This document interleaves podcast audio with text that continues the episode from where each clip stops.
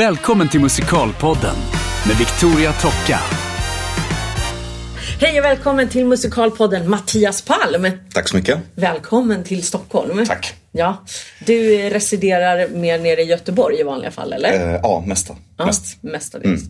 Okej, men du är ju utbildad musikalartist Mm. och har jobbat väldigt mycket som musikalartist också.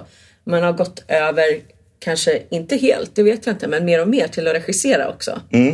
Jag gick på Artisten Ja. i Göteborg. Först jobbade jag fem år utan utbildning när, när, jag var, när jag var ung. och bodde i Malmö. Alltså jag, jag halkade in av en slump på, på, liksom, på att vara på scen egentligen. Så att jag jobbade först några år och sen så gick jag skolan i Göteborg och sen har jag jobbat som musikalartist då en sväng sen det.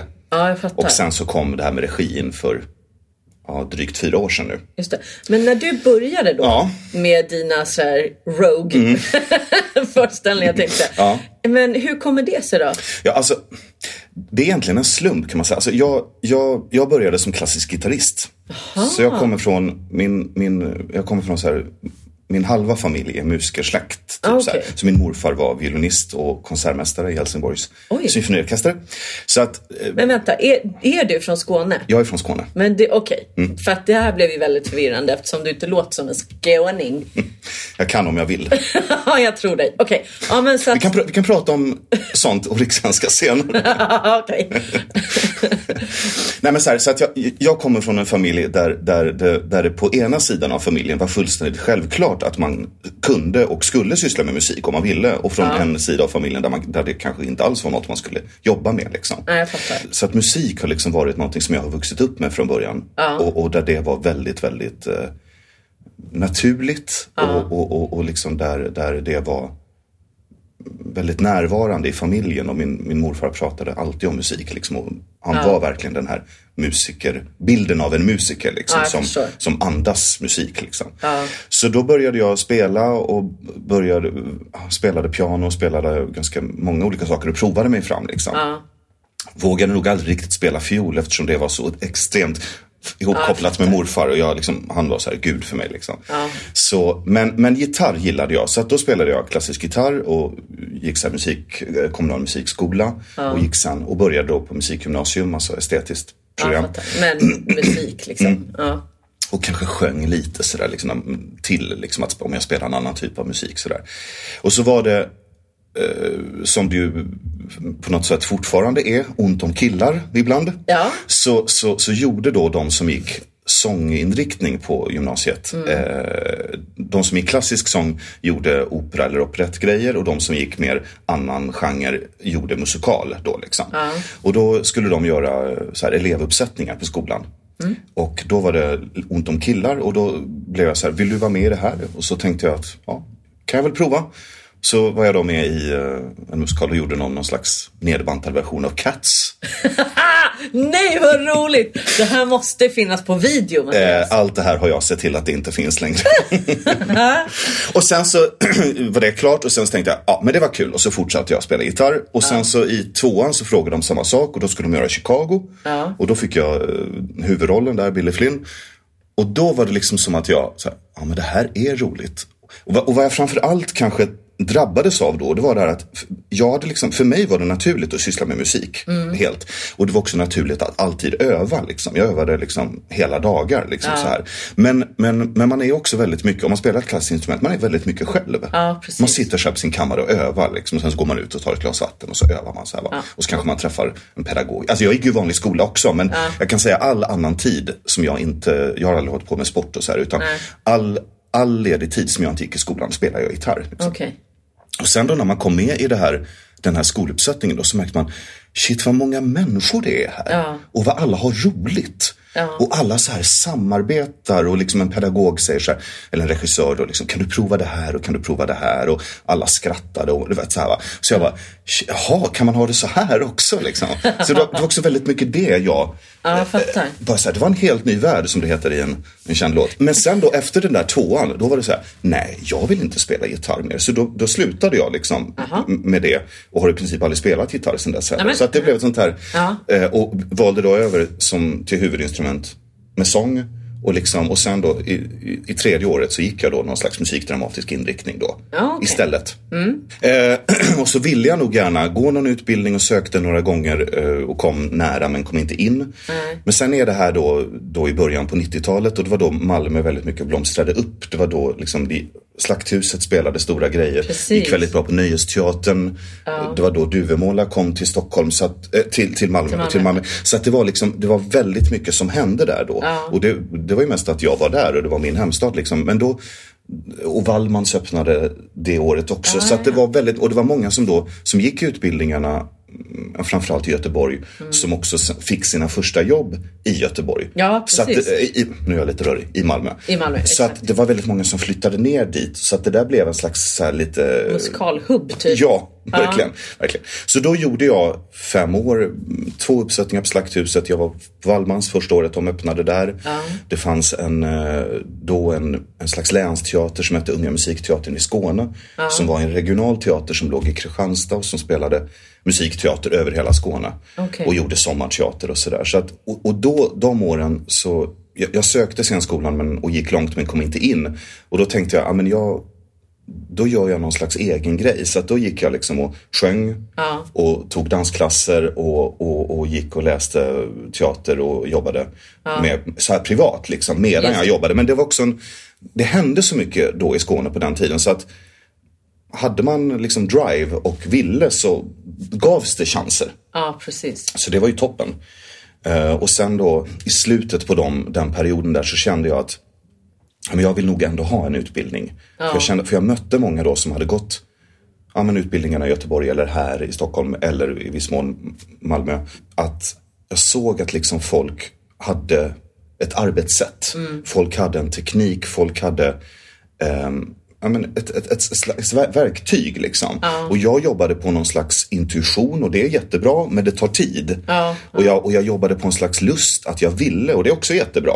Men, men så, här, så jag kände liksom att, att jag var ja, men långsam liksom, mot de andra. Och då kände jag att ja, men det är nog bra om man vill. Och jag tänkte så här, det vore kul att jobba med detta länge liksom. Ja, och då kände jag, då, då är det nog inte så dumt att skaffa sig ett yrke via en utbildning också. Jag hade ju praktiskt känt på det så att säga. Ja, precis. Och då, då tyckte jag att artisten var den utbildningen som var ja, mest det jag tyckte att jag skulle vilja utveckla liksom. Ja. Och så sökte jag en gång och kom till sista provet, kom inte in och så sökte jag en andra gång och kom in då så att säga. Ja, just det. Men jag var då kategorin lite äldre när jag kom in. Så att jag var 27 när jag, när jag började och 30 när jag gick ut. Men för mig har det varit väldigt bra. För att då hade jag hade de åren med mig. Så jag, jag, liksom, jag, jag visste vad det innebar att stå på en scen. Jag hade spelat massa föreställningar inför massa publik. Och jag hade liksom mött själva jobbet på ett sätt. Ja, alltså vad det innebär att repetera. Vad det innebär att spela innan. Och sen kunde jag på skolan då verkligen så här fördjupa mig i hur, hur arbetet är liksom med, med skådespeleri och med sång. Vad Lite tycker du senare. att du fick med dig mer från artisten då som du liksom inte kunde eller inte hade lärt dig av enbart det praktiska så att säga? Ja. Ja, Men man kan väl säga att Göteborg är en utbildning som har en ganska så här tydlig, ett ganska tydligt arbetssätt. Liksom. Så, här, så här tycker vi att scenframställning är. Liksom. så att man har en slags, man har en slags metod liksom, eller en teknik.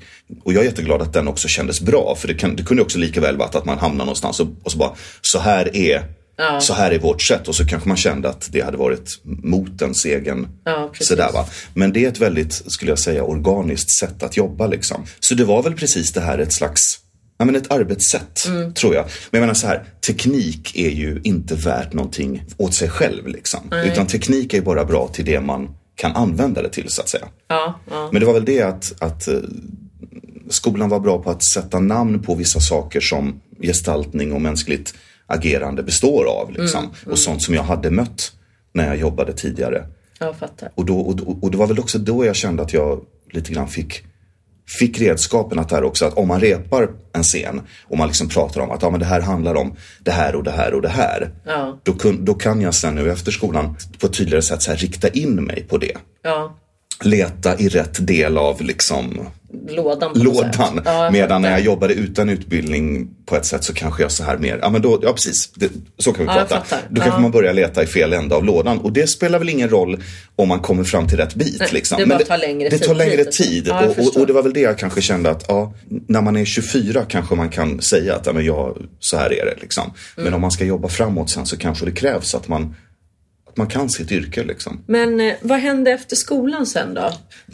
Nej, men jag gjorde, sista året när man går artisten så eh, gör man en slags praktik. Ja. Eller inte en slags praktik, man gör praktik. Man gör en praktik. Ja, Ja. Som är då eh, höst, minst höstterminen då, liksom på, på tredje året. Och då var jag i, i Karlstad. Eh, Då hette det Musikteatern i Värmland, nu heter det ju Värmland Opera. Och eh, då gjorde de en musikal som hette Mozart. Eh, som, då, som är ju Den österrikiska. Ja, precis. Kunze Ja, Kunze Levi. Levi. Mm. De hade ju några år tidigare gjort Elisabeth, Elisabeth, och haft en stor precis. succé med det. Och då, då hade de fina kontakter med eh, Kunze Levi eh, och de ville gärna få ut Mozart. Liksom. Den hade gått i Wien då, Ja, i någon precis. stor uppsättning och Tyskland också.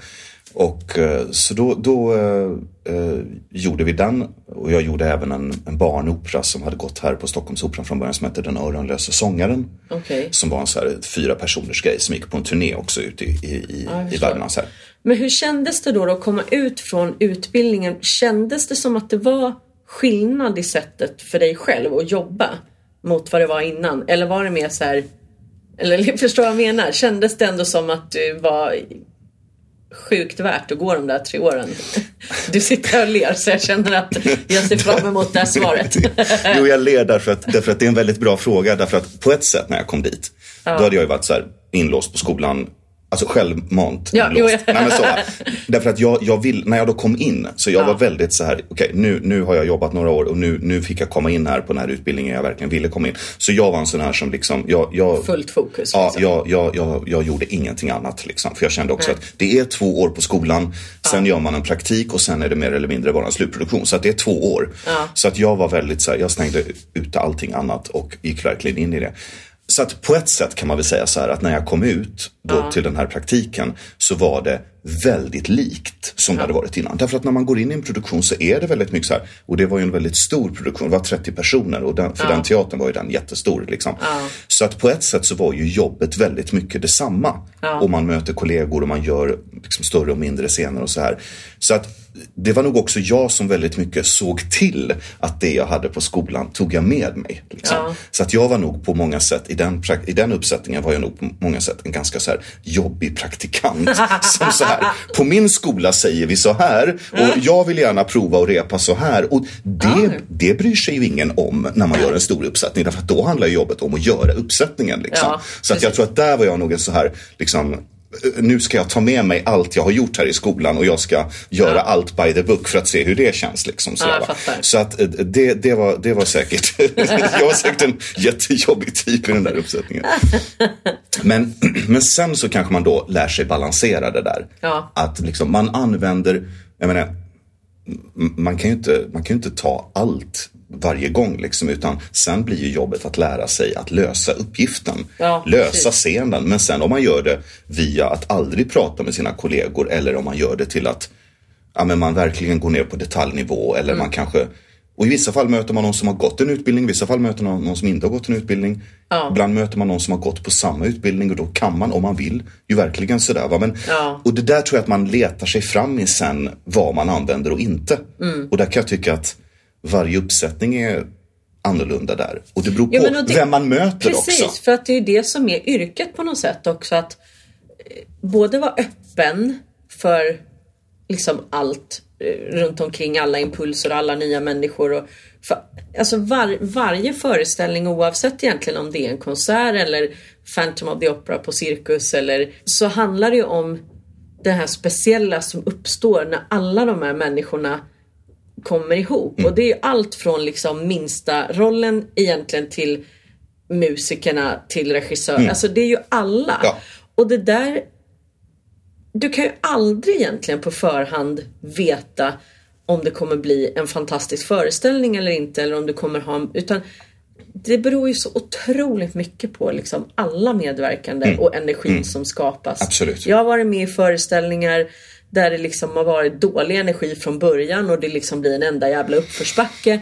Och jag har varit med i grejer som är liksom sådär, nej men alltså du vet så här, det kan kännas som att Nej men allt är så otroligt friktionsfritt och alla är så öppna och allt är bara så här fantastiskt Mm. och trevligt hela tiden.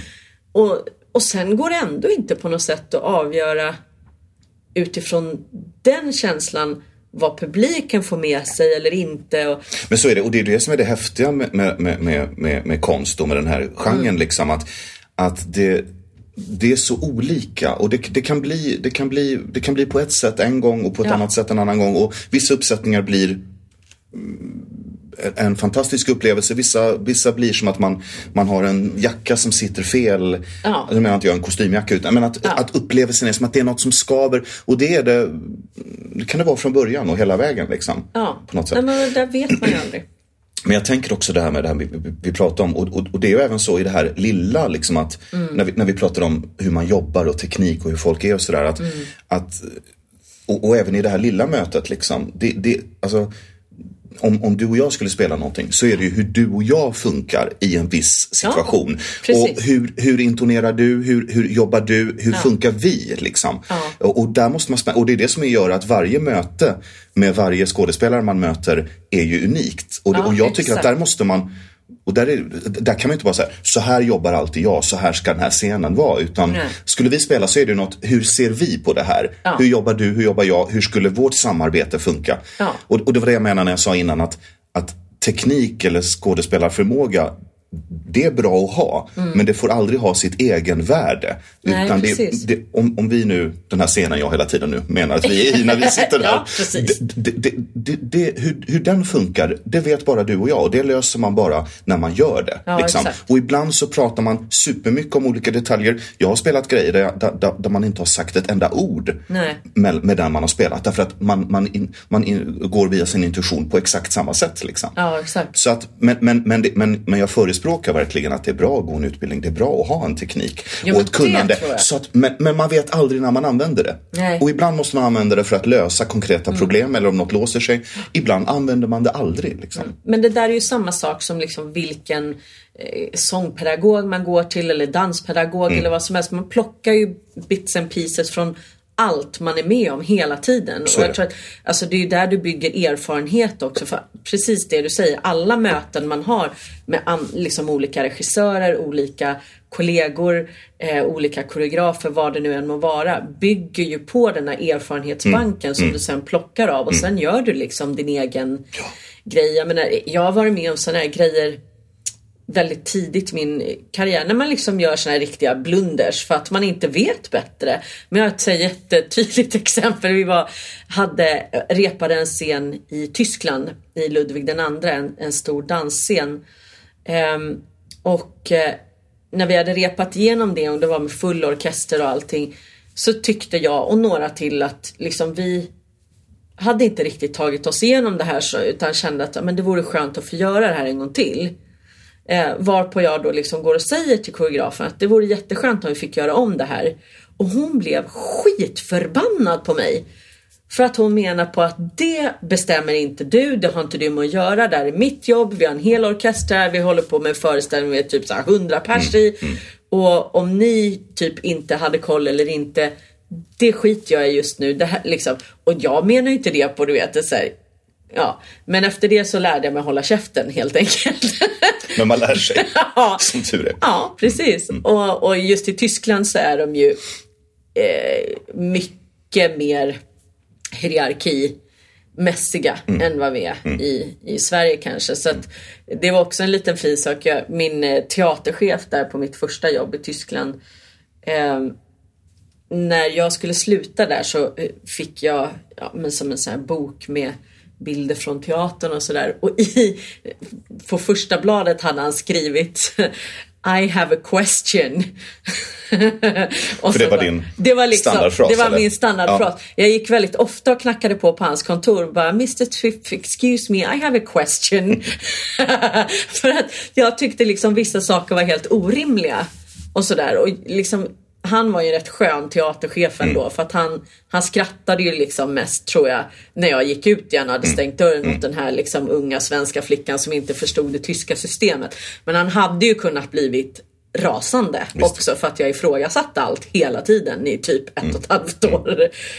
Så att, eh, mm, Och det är klart, man måste ju förhålla sig till den hierarkin och det sättet som det jobbas där man är. Ja. Samtidigt var väl det jättebra därför att alltså, man ska ställa frågor. Ja, men jag var man ska liksom- vilja jag var lära nog uppe mer. hos honom liksom en gång i veckan och bara du jag förstår inte varför ser spelschemat ut så här Mm. och du vet varför gör vi så här och varför är det så här. Och du vet man ser hur han liksom som han pratar med ett barn. Mm. Nej, alltså det kan jag ju tänka så här i efterhand att han Mm. nog måste ha tänkt. Då tänkte jag nog mer bara att jag bara ville ha svar på mina frågor. Mm. Men som sagt, alla de här grejerna tar man ju med sig genom Absolut, absolut. genom alla år. Det är därför också så det är på ett sätt så mycket roligare tycker jag att Mm. jobba nu. Man kan mer. Man kan mer och man har, ja jag tror att man har mycket, mycket känsligare, alltså så här känselspröt Mm. ut och känner av på ett helt annat sätt vad som är läge och inte och liksom sådär. Jo men så är det.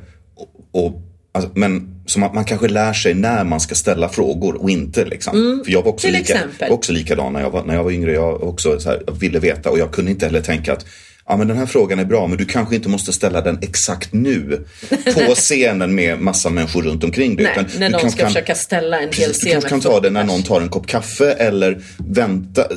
Det, man har inget tålamod heller i Nej, den åldern. liksom. typ Så man kan, fortfarande inte. man kanske kan tänka att ja, men, du kanske kan fundera på den frågan i fem minuter så kanske du kommer på ett svar eller, Eller så kanske din svaret kollega. dyker upp av jag sig om Men, du man, men jag hade heller inget tålamod. Nej, Liksom, så men så det, där har man ju som sagt gått på några små minor under åren. men man måste är lära sig också. Ja men så, är det. Man måste växa upp, man måste lära sig yrket. Och man måste liksom så här, va.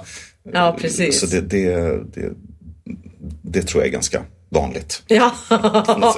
Men du, hur kommer det sig sen då att du har liksom dragit dig mer mot eh, regi? Varför Ja. blev det så?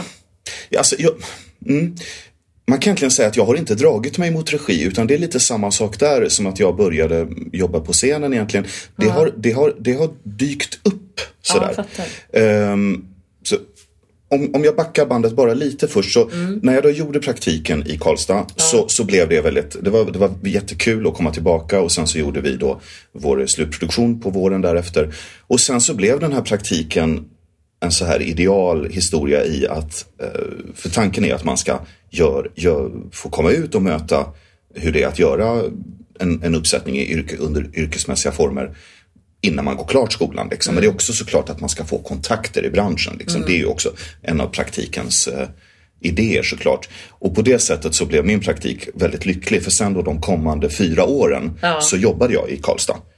Liksom inte, på, inte, inte anställd i fyra år i, Nej, rad. fattar. Liksom. Men liksom, Nej. det, så, att, så att vi gjorde, vi gjorde eh, Blodsbröder som gick två gånger där på lilla scenen och vi gjorde Jekyll and Hyde. Mm. Och sen så eh, gjorde jag massa så här mindre grejer, konsertsaker Ja, och barn och ungdomssaker och sådär. Så att, så att Karlstad var verkligen mina så här Dina hoods? Ja, och mina, ja, ja verkligen, verkligen. Och egentligen har Värmland överhuvudtaget varit väldigt närvarande för mig, liksom, även senare. jag liksom. men, men det var jättebra, därför att när man, när man har gått en skola då, det enda man vill det är att ha ett jobb. Ja, det är det såklart. enda man vill. För då, för de har gått av, antingen har man gått av ett yrkesliv eller så har man inte börjat ännu om man är yngre. Liksom, sådär, va? Nej. Och då är ju när man går ut, det är ju det enda man tänker på, att få ett jobb. Ja, Så att, så att där var det ju fantastiskt då att jag fick vara i Karlstad eh, de kommande åren där. Ja. Och sen var jag runt på lite andra ställen, eh, spelade Hotelliggaren, en, en fars och jag gjorde i Hetaste laget två gånger.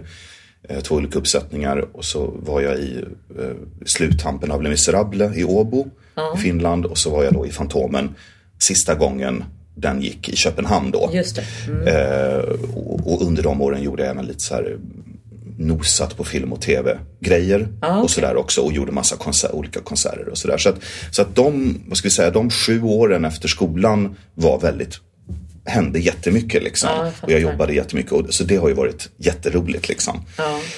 Ehm, sen började jag nosa lite grann på att, eh, att jobba som pedagog. Så jag var lite grann som gästpedagog på, på Balettakademin och på Artisten, då, min gamla skola. Eh, och jobbade med liksom scenframställning eller kanske framförallt sjunga scenframställning. Liksom. Och, och, och hade väl egentligen ingen så här riktig agenda på det utan fick chansen att prova och, och, och, och jobbade då liksom så här interpretation med folk och där har jag väl försökt så här, ja men, försökt möta studenterna på, på, på något slags vettigt sätt. Och jag, det här är också ämnen jag är väldigt intresserad av. Liksom. Vad är skådespeleri? Vad är, vad är sånggestaltning? Vad är text? Liksom? Och hur kan man kombinera det här? För det är någonstans det är en väldigt stor del av yrket också. Liksom, Ja, så, här, va? Eh, så där har jag med åren liksom jobbat fram ett sätt att, att, att jobba med detta. Och, och jag försöker bemöta det med att se vem jag har framför mig, vilk- vem, student, vem, studenten är och vad, vart den är i sin utveckling och sin kurva. Men också försöka gå in i det via att jag tycker det är väldigt intressant själv. Så jag är nyfiken på det här. Liksom. Ja. Och då var det så att eh, den dåvarande rektorn på Balettakademin, Hugo Tam, eh, kom till mig och så sa han att yrkesutbildning, jag kommer inte ihåg exakt hur det var, men någon del av skolan på Balettakademin fyllde 30 år. Och då sa han att jag skulle vilja göra eh, A Chorus Line och, och då göra en original, alltså en Michael Bennett-trogen version av Chorus Line. För att han menade, han sa så här att Förr fanns det inga, alltså på 70-talet fanns det inga musikalutbildningar i Sverige. Utan Nej. då fanns det liksom skådespelarlinje eller operautbildningar. Ja, Liksom. precis. Men det fanns ingen förrän Balettakademin startade här i Stockholm först och sen flyttade till Göteborg med. Lia Schubert och så här. Och då så sa han att, för Chorus Line kom tydligen till Oscars 79. Alltså bara fyra år efter den hade premiär på Broadway. Och då, då hävdade han att många i Sverige pekade på att ja, det finns inte någon utbildning där man kan gå en utbildning i sång, dans och skådespeleri. Nej, precis. Och att det var någonting då som människor här och Lia Schubert och Claude Marchand plockade upp. Och startade då utbildningen i Göteborg som då blev en yrkesutbildning för musikalartister. Så då ville han göra en originaltrogen chorus line som en hyllning till detta. Liksom. Ja. Och så sa han, skulle du vilja göra det? Och så sa jag, men jag har aldrig regisserat och jag hade aldrig heller tänkt på det. Nej. Jag vet att många av mina kollegor och vänner har sagt att de hade tänkt att jag nog skulle kunna göra det. Men jag hade aldrig tänkt på det. Och så sa han, nej men jag har sett när du både är skådespelare och när du är pedagog med studenterna här. Så att jag, tror, jag tror inte det är så himla stor skillnad. Liksom. Jag är en ganska nyfiken person så jag bara, om han vill ge mig en chans. Och han sa också, jag tycker att en skola så här, ska vara ett ställe där man får lov att prova nya saker. Ja, just det. Och så tänkte jag, ja men det här ska vara det här konceptet. Då behöver jag inte uppfinna ett koncept. Nej. Chorus Line är väldigt mycket koreografi och då skulle då koreografen Gunilla Olsson ta hand om. Ja. Och vad blir det för mig då? Det blir när de står på den här vita linjen och berättar sina berättelser. Ja. Så tänkte jag, det där kan väl jag prova. Och så får jag och Gunilla lösa resten. Och, sanningen är att Gunilla löste allt liksom annat. Men sådär va. Och, och då, så jag tänkte, jag provar. Och så gick det ganska bra. Och jag tyckte det var väldigt kul. Eh, och sen så fanns det en grupp, eh, eller finns en grupp som heter eh, Riskteatern i Göteborg som gör barn och ungdomsmusikteater. Så såg de den uppsättningen och då skulle de göra en musikal som heter Spelling Bee Ja. på Teater Aftonstjärnan. Okej. Eh, och frågade om jag ville regissera den. Och så tänkte jag, jag provar. Ja. Eh, och så gjorde jag den och sen så eh, skulle Säffleoperan som är en så här, blandning mellan proffs och amatörer som gör ganska stora uppsättningar på en teater i Säffle där jag har spelat två uppsättningar som skådespelare själv. Då skulle de fylla 40 och så frågade den producenten om jag ville göra Skönheten och odjuret. Och, och då tänkte jag, jag provar. Ja. Och sen i samma veva så, så hörde Staffan Aspegren, som jag har jobbat med som skådespelare av sig och skulle göra Assassins här på Södra Teatern och frågade om jag ville vara med som assistent till honom och, och någon slags standby eh, cover liksom för en roll. Sådär, va? Så att det blev liksom en slags dörr som öppnades på massa olika sätt. Och sen så assisterade jag Staffan ganska raskt i fyra grejer, både här på Folkoperan och, och en, en, en eh, slutproduktion i Göteborg. Och det, är liksom en, det, det är en dörr som öppnades och ett spår som dök upp. ja, jag fattar. Som jag egentligen aldrig hade tänkt på. Nej. Men som jag nu när jag gör det tycker är väldigt roligt. Ja. Vad tycker du är roligast då? Eller kanske svårt att säga. Det är svårt att säga. Jag tycker att blandningen är det roligaste. Ja. Nu har det ju definitivt varit mer regisserande och assisterande eller biträdande som det heter ibland. eh, De här senaste åren, även om jag har gjort lite talteater och någon film och sådär liksom. Nu var det ett tag sedan jag gjorde en, en, här, en stor musikal liksom. Ja. Men å andra sidan har jag gjort det väldigt mycket innan så att nu känns det som att det är ganska mycket det här med regi som är som liksom flödar just nu. Ja, jag fattar. Och jag tycker det är jättekul. Hur är det att sitta på andra sidan eh, auditionbordet då? Det är roligt, väldigt nervöst. Jag, jag tror att när man, när man är och söker jobb så tror jag att man tror att man är den enda att, man är, att det är bara de som söker jobben som är nervösa. Liksom. Ja. Men när jag sitter på andra sidan bordet, jag är också supernervös därför att jag vet ju att det kommer jättemånga superbegåvade människor. Ja. Och jag vill ju att det ska bli dels en bra upplevelse för dem när de kommer och söker eftersom audition ändå är en vidrig Ja. ett vidrigt event. Liksom. och sen så vill jag då, jag vill hitta de allra bästa och de som jag tänker kan ge någonting till de här rollerna jag ska ha med i en uppsättning. Så jag är också eh, väldigt liksom eh, nervös. För jag kan känna lite så här de gånger jag har suttit på andra sidan bordet. Eh, jag känner igen det där men jag är också så nervös för att jag vill att de ska göra så bra. Alltså man vill det att det ska precis gå det. bra. Det det. Man, vill liksom, man vill ju inte att det ska gå dåligt för någon. Nej. För att man vet själv hur jobbigt det är att stå Mm, där. Och det kan jag i och för sig känna när jag går och kollar på föreställningar och framförallt liksom när det är folk man känner som är med. Att jag är nervös när jag sitter i publiken Mm. bara för att jag vill att de ska vara så bra. Eller förstår du? Man, liksom, Ehm, Men det är kul att sitta på andra sidan och vad jag tänker på när jag sitter där det är att vi har ju en fruktansvärt hög nivå på musikalartister och sjungande skådespelare i Sverige idag. Alltså. Ja. Herregud vad vi har bra människor alltså. Och sen är det ju tufft därför att det är ju alltså ekvationen i hur många det finns Mm. som redan har jobbat och hur många det går ut. Och hur branschen ser ut. Ja. Och att också branschen, branschen kanske inte krymper i vad som, hur många uppsättningar det görs. Det är kanske tvärtom, den kanske Mm. expanderar. Men, men man upplever ju att det blir, att, att det blir inte direkt fler uppsättningar där man verkligen kan söka jobb via auditions. Nej, utan precis. det kanske går åt andra hållet. Så att det är ju, det är ju tufft att det är så många bra och ganska få arbetstillfälle som är till buds via en öppen audition. Alltså. Ja, det är svårt för folk att komma in på audition överhuvudtaget. Det är svårt att, att få jobb utan kontakter och så här. Och det är ju ett problem liksom. Och jag menar nu sitter jag lite grann då i den situationen här med broarna i Madison County till exempel. Där man också ser liksom producentsidan. Och där ligger ju mycket av castingen på regissören. Ja. Eh, och eh, i det här fallet så har han folk som han gärna vill jobba med, som han har jobbat med förut. Auditions är en tidskrävande process. Oavsett om du har en öppen audition eller om du ber folk skicka in grejer så kan du ändå ge dig 17 på att liksom minst 50% av alla som skickar in grejer chansar ändå. Liksom, fast att man har varit supertydlig med vad det är man söker. Så chansar de och skickar. Och det tar tid att gå igenom de där grejerna Ja. och allt detta. Och då finns det i den här specifika produktionen eh, är det väl tror det är fyra roller till som ska rollsättas. Eh, och alla de är liksom egentligen för äldre, mer erfarna eh, skådespelare och musikalartister och då vill han liksom inte, i alla fall inte i första läget ha en audition om han inte behöver det. Eh, och, och då får ju jag i det här, här läget som medproducent också rätta mig efter vad min regissör vill och inte vill. Därför att det, samtidigt så finns det liksom ingen, inget mervärde i att ha en audition för auditions skull om du redan vet vilka han vill jobba med. Eh, och det där är jäkligt svårt för att jag hade inställningen från början att men jag har verkligen pratat så himla mycket om det här med att folk inte får komma på audition så jag vill liksom göra det här rätt och riktigt. Och så. Men samtidigt då så sitter man och diskuterar på de här mötena och så bara, men vad ska det ge? Då ska vi liksom folk kanske åka med en förhoppning hela vägen från Malmö eller Göteborg eller så för att komma på en audition som de i alla fall inte kan få Nej, jobb i. nej. Och då är det ju faktiskt inte heller schysst.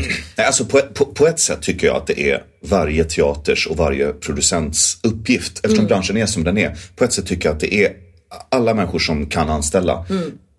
Uppgiften tycker jag är att det måste bli mer öppet. Det Ja. måste bli fler auditions. Det måste, man måste tydligare visa. Den här uppsättningen kommer, de här rollerna är till salu och vi tittar Mm. Ja. på folk. Alltså, det, Ja, det, är viktigt att det är viktigt för liksom, det är Jag viktigt tycker för, det är viktigt för hela branschen Det det. också. och för de människor som, som, som vill ha jobb som musikalartister, att det liksom finns jobb att söka. Det är en slags moralisk, Precis, jätteviktig för man och för energi. sugen, Man liksom. tappar sugen så att för energin och för att liksom För jag menar, när man, när man går ut skolan, det är inte bara att orka första året. Utan det handlar om att jobba och tänka fem år, tio år. Ja. Men om det inte finns jobb att söka, då faller både energin och suget hos de som, som jobbar. Liksom. Ja, så på ett sätt så är det varje producents och teaters uppgift att göra det mer öppet. Ha, Mm. Exakt. visa det här är till salu, sök, kom och var bra. Ja men precis. Men sök. Va? Men samtidigt är det, är det en specifik produktion där det är färre roller och det är också väldigt tydligt att det är i vissa ålderskategorier Mm. det finns olika mycket människor som går på en audition och så vidare. Precis. Och är det så nu att det här är färre roller och att det... Ja, Men det är väldigt specifikt liksom det som sökts äh, och, Så att det finns liksom ingen poäng i att kalla in Nej, men jag har haft jättemånga som har skickat liksom meddelanden både privat på Facebook och, och e-mails och så här. Och bara ja, när det blir auditions vill jag jättegärna söka den här rollen. Och så tänker jag i mitt stilla sinne, ja, fast du är 20 år för ung. För just den här grejen. Ja. Jag behåller allting Såklart. och, och liksom eh, har många faktiskt redan nu som jag känner att, ja men du vet, den här och den här och den här skulle jag verkligen jättegärna vilja jobba med Mm. framöver. Och sådär. Och jag försöker hitta tillfällen som den eh, lilla producent jag är, men dock producent, att liksom få in nya människor jag inte har Mm. jobbat med eller så, t- våga tänka bredare. Sen är det ju så här, precis som eh, Nej men du vet, jag kom tillbaks till Sverige och tyckte att ja, men jag får inte komma på några auditions för alla vill alltid jobba med dem de har jobbat med. Ja, men sitter du då som producent så fattar jag också, jag menar jag har också favoritmänniskor som jag vet jag alltid kommer jobba jäkligt bra med. Kan jag jobba resten av livet med Daniel Sjöberg så är jag jätteglad och nöjd. Typ så. För att vi kommer skitbra överens, vi låter bra ihop, har väldigt kul ihop, får saker och ting gjorda. Ja men du vet så här. Eh, och då är det klart som 17 att han alltid ligger liksom på min topplista av folk. Och det är inte bara Daniel, men liksom han är ett väldigt tydligt exempel. Liksom. Ehm, och det Men, där... det, men det är ju ingen fara om du i en uppsättning också kan anställa 10 stycken som är mellan 20 och 30. Därför Nej. att det är inte Daniel liksom. Så att, Nej, men precis. Så men det beror helt på vad det är man gör, Det handlar om liksom. vad man gör. Men, men, men, men om man då gör en uppsättning där det är färre jobb till salu Mm. och där det är en väldigt ålders, eh, tydlig ålder. Mm. Då, då är ju, alltså, då är det kanske bättre att inte ha en audition. Därför att, att ha en audition för, för syns skull. Nej, men det med är jobb inte som inte, nej, det är inte schysst. Och Därför att det människor har- lägger massa tid på att öva in saker, och massa pengar. på att åka och så här. Ja, och energi och förhoppningar och man vet hur det där är själv. Och jag har hört om liksom sådana här skräckexempel på auditions när producenter har stora öppna auditions bara för att få press på det. Mm. Eh, och bara, Åh, det kom 500 och sökte du vet till våran uppsättning av Mm. bla bla bla bla bla. Och sen har de egentligen liksom rollsatt allt innan ändå. Mm. Och allt det där var liksom bara för att de själva ska få press. Och det tycker inte jag är schysst. Så, att, så att jag tycker att ska man ha auditions då ska man ta det på man- ja, allvar men och det ska finnas jobb att söka. Man måste åtminstone vara tydlig med vad det är det är till för Mm. och hur man tänker. Och så. Alltså, Framförallt de, de riktigt stora producenterna vi har i Sverige måste börja våga öppna ögonen och bredda sig lite mer och titta mer. För att det, Mm. Och jag tänker att vad man, ett, ett, ett, liksom, vad, vad man skulle önska kan jag tycka, det är att man också tittar så här på vad ska vi sätta upp och vilka människor är allra bäst för den här uppsättningen. Precis. Istället för att tänka vilka människor finns i branschen och vilka människor har, har jobbat hela tiden. Liksom. Ja. Därför, att, därför att man måste också ge nya människor chansen. Mm. Man ska inte ge någon ny, chans, en ny, någon ny människa chansen bara för att den är ny. Men det finns så många som är superbra som har gått ut nyss eller som liksom kämpar på att komma in i branschen. Och där ligger det ju också på alltså oss alla som är i branschen oavsett på vilken nivå vi befinner oss. Och det tycker jag alltså, det ligger ju på allt från media till publiken också. För det tycker jag är väldigt tydligt ifrån Broadway till Duvemåla till exempel. Jag har tagit upp det här exemplet förut. Men den här konserten och den här turnén hade ju aldrig funkat eller aldrig blivit av om folk inte hade köpt biljetter. Nej. Så enkelt är det. Och nu har vi precis spelat färdigt tredje säsongen av Från Broadway till Duvemåla. Vi har i princip utsålt överallt och kommer att fortsätta en säsong 4 och en säsong 5 som det ser ut. Och då är det många som undrar, men hur 17 har du lyckats med det? Och det kan ju inte jag sätta finger på. Det är många olika lyckliga omständigheter som har gjort att det har blivit så. Men någonstans så tror jag att det är man måste liksom tro på en idé och tro på kvaliteten och man, man ska inte underskatta publiken. För att om man tror att publiken bara köper biljetter för att det är ett namn på affischen, då tror jag att man har fel. Mm. Det tar längre tid att bygga upp någonting såklart som är du bygger upp från scratch. Mm, mm. Men de här stora producenterna har ju egentligen mycket mer frihet som de inte använder tycker jag. Mm. Jag menar självklart så är det väl kanske så att eh, ska du göra en stor föreställning så vill du känna dig trygg i att publiken kommer. Men jag tror att publiken kommer om mm. de vet att det blir bra. Mm. Titta på New York, titta på West End. Folk köper biljetten och skiter i om det är mm. Pelle eller Kalle eller Olle som spelar huvudrollen. De vet att köper jag en biljett till det här på West End så är det bra. Punkt. Men det är väldigt kul nu med, eh, med eh, Från Broadway till Duvemåla att det har gått bra.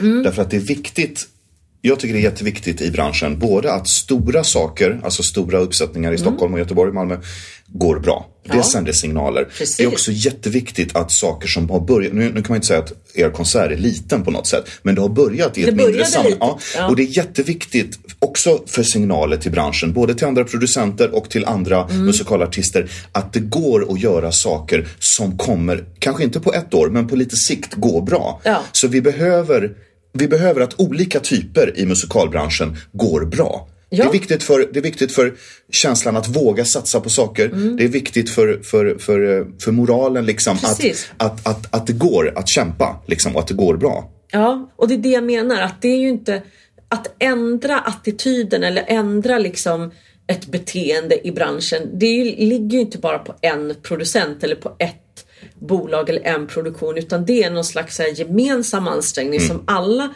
måste göra. Det kommer ta tid och det kommer ske mm. små förändringar men det känns som att det liksom kanske ändå tickar på åt det hållet.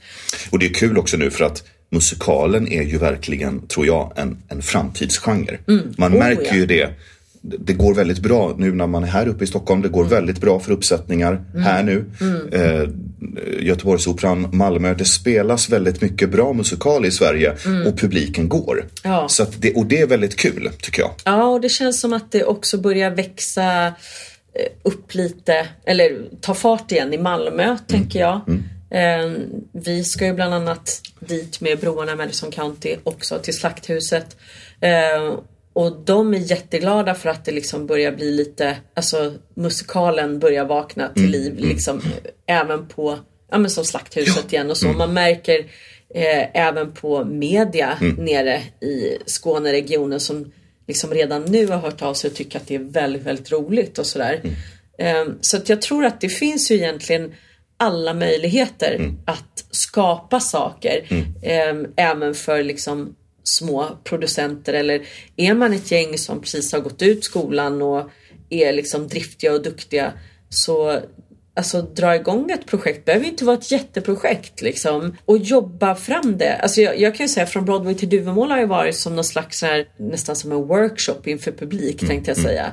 Alltså vi har liksom testat eh, vi hade, eller jag och Karina hade en plan för ett program som vi startade med och sen så har vi liksom modellerat det under vägens gång och både så flyttat och ändrat om i ordningen på grejer och tagit mm. bort mm. låtar, lagt till låtar och få testa lite och se vad som funkar och så får man vara lyhörd för vad publiken gillar och vad de inte gillar. Mm. Och det kräver ju också att man inte är då helt fast i nej, sin nej, egen nej. tanke att det måste vara på ett visst sätt och bara nej men jag gillar den här låten så då får du fan tycka mm. om den. Mm. Gör de inte det, ja men bort med den då och in med något annat och se om det funkar.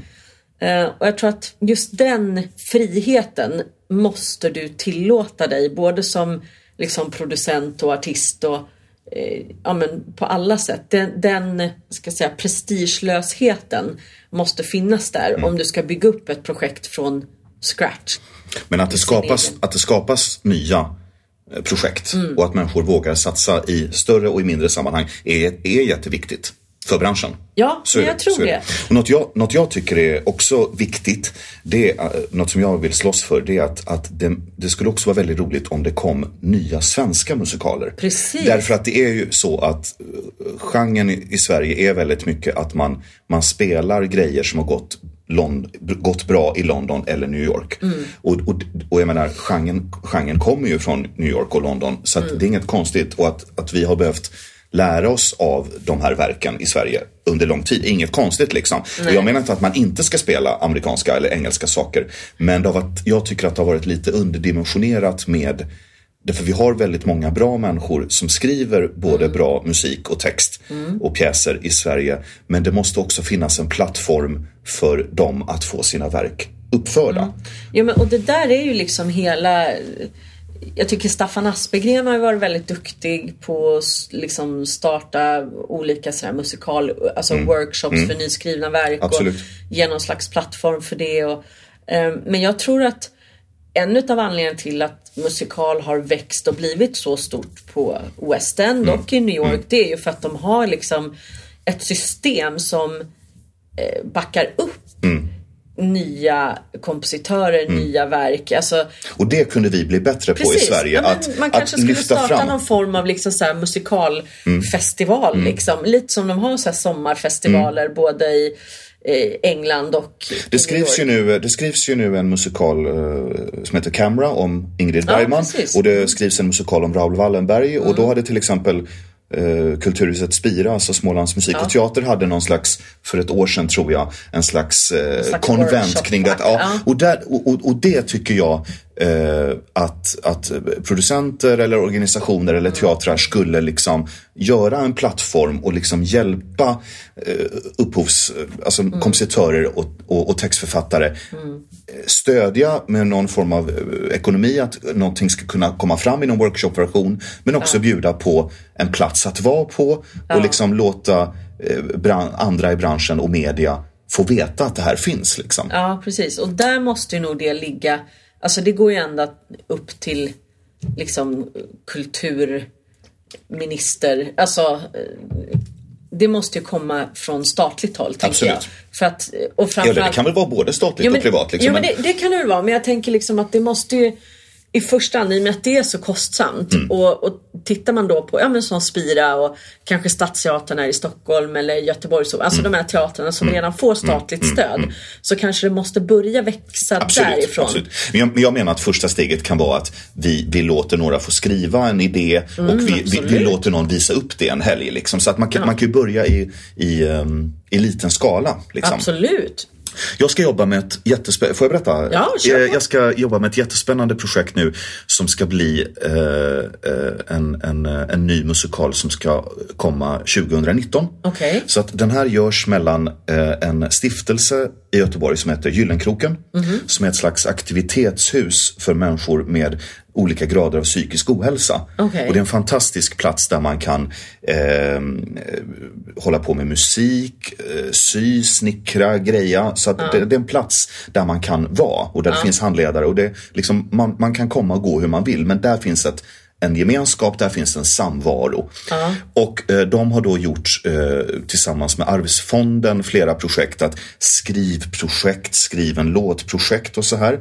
Och de har nu sa- sagt att de skulle vilja skapa en musikal Okej. på sikt. De är nu i kontakt med då artisten, alltså Högskolan för scen och musik. Så att Gyllenkroken och eh, Högskolan för scen och musik är då medparter i det här. Ja, och då så eh, kommer jag att jobba med detta och två kompositörer, textförfattare som heter Patrik Ryman och Martin Schaub att jobba med detta projektet. Än så länge är det väldigt som en slags workshop eller liksom teaterövningar. Alltså det, just, fattar. därför att vi än så länge har vi ganska gott om tid. Så vi behöver liksom inte börja skriva på den här musikalen just nu. Utan Nej. nu har vi en slags, så här, vi, vi jobbar i grupp och liksom jobbar med att våga och jobbar med att, eh, ja, men allt så här som teater och teatersportsträning i, i grunden är. Liksom att våga och att våga väcka kreativitet och så här. Men så småningom så ska vi då jobba fram ett slags stoff kring hur det är att leva med den här typen av psykiska eh, inblandningar och, och, och liksom hur det är att vara människa på olika sätt. Liksom. Och detta stoffet ska så småningom bli liksom en story. Vissa av de här deltagarna har redan skrivit dikter eller låtar och så här. Som vi lägger i en slags så här skolåda liksom. Ja. Och detta stoffet ska så småningom bli ett manus som sen då Martin och Patrik eh, och, och, och, och de som även från deras håll vill vara med i detta ska skriva en ny musikal på. Ja. Och som då eh, eh, studenter som då går på skolan eh, 2019 ska göra en, en uppsättning av. Där även vissa deltagare från Gyllenkroken ska vara med. kanske i mindre roller eller som någon slags kör eller så här. Och så är det Ja, då det. nio studenter från skolan då som ska vara med i detta. Och, och det är ju på många sätt ett helt galet projekt. Men det, det, det är otroligt betydelsefullt för de, de deltagarna där som vi har jobbat med nu. alltså att få, att få, dels få mötas i ett sammanhang som är kul och kreativt och att där man också där, där man kan få lov att bli tagen på allvar och på olika sätt kan bli en story. Och det ska inte bli någon slags dokumentär musikal på det sättet utan vi- vi ska ta grejer liksom och sen skriva en fiktiv berättelse. Men deras historier kommer att ligga med på något sätt i detta. Ja. Så att just nu är det eh, en otroligt rolig process som ganska mycket längre fram ska bli en färdig musikal. Ja, men och, och det där tycker jag är så otroligt kul och viktigt också. Att säga att du behöver ju inte, alltså nu finns det ju liksom en, en tydlig plan för just det här projektet. Men jag tänker att man måste liksom inte heller sätta sig ner och blicka så himla långt fram. Alltså förstår du, jag, jag tror att folk är ofta rädda för att börja ta tag i saker därför att de inte vet var de ska börja, att de liksom tänker på alla problem och hur stort och jobbigt det kommer bli eller liksom sådär.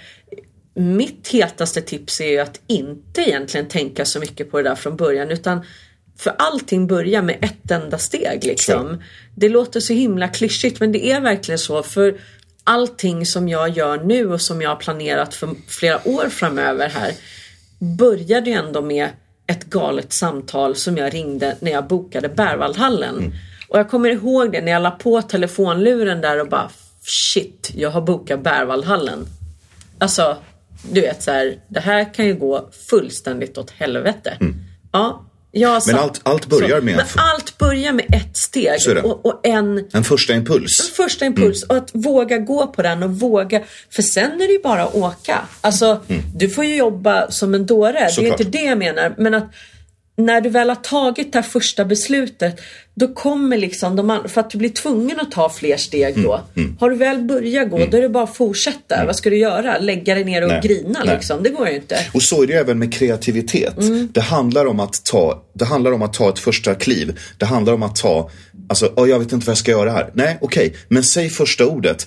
Ta, Ja. alltså, gör, din, gör ditt första utkast och så kommer det att komma igång. Liksom, därför att det farligaste är oftast innan man har klivit över någonting och gjort någonting. Men det Liksom. är det som är så häftigt också i, i skådespeleri. Nu kände jag bara att jag kom in på det. Men just det att, för för mig har, har det varit en spärr som jag har varit tvungen att komma över. Men just det här att våga gå på första impulsen.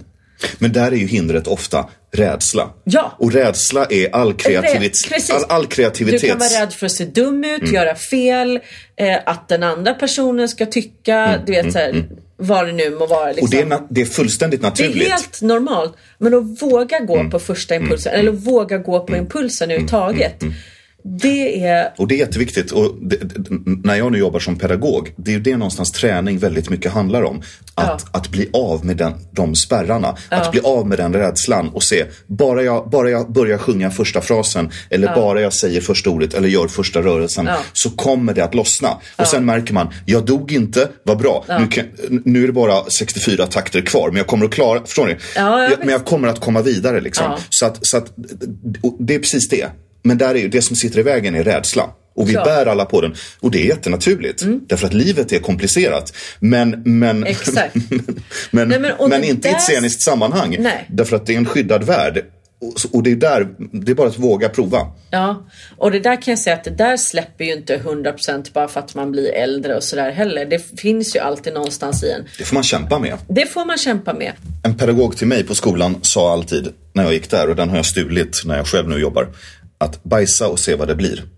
Ja, faktiskt. B- Blir det bra, använd det. Blir det dåligt, släng det. Men det är Ja. inget farligt liksom. Man får en ny chans väldigt snart. Ja. Man, man kan i takt fyra prova något nytt. Ja. Så att det ordnar sig liksom. Ja, men exakt så. sig. Jag tycker det var ett otroligt bra slutcitat på den här podden. Tack snälla Mattias för att du ville vara här. Tack Victoria. Musikalpodden med Victoria Tocka.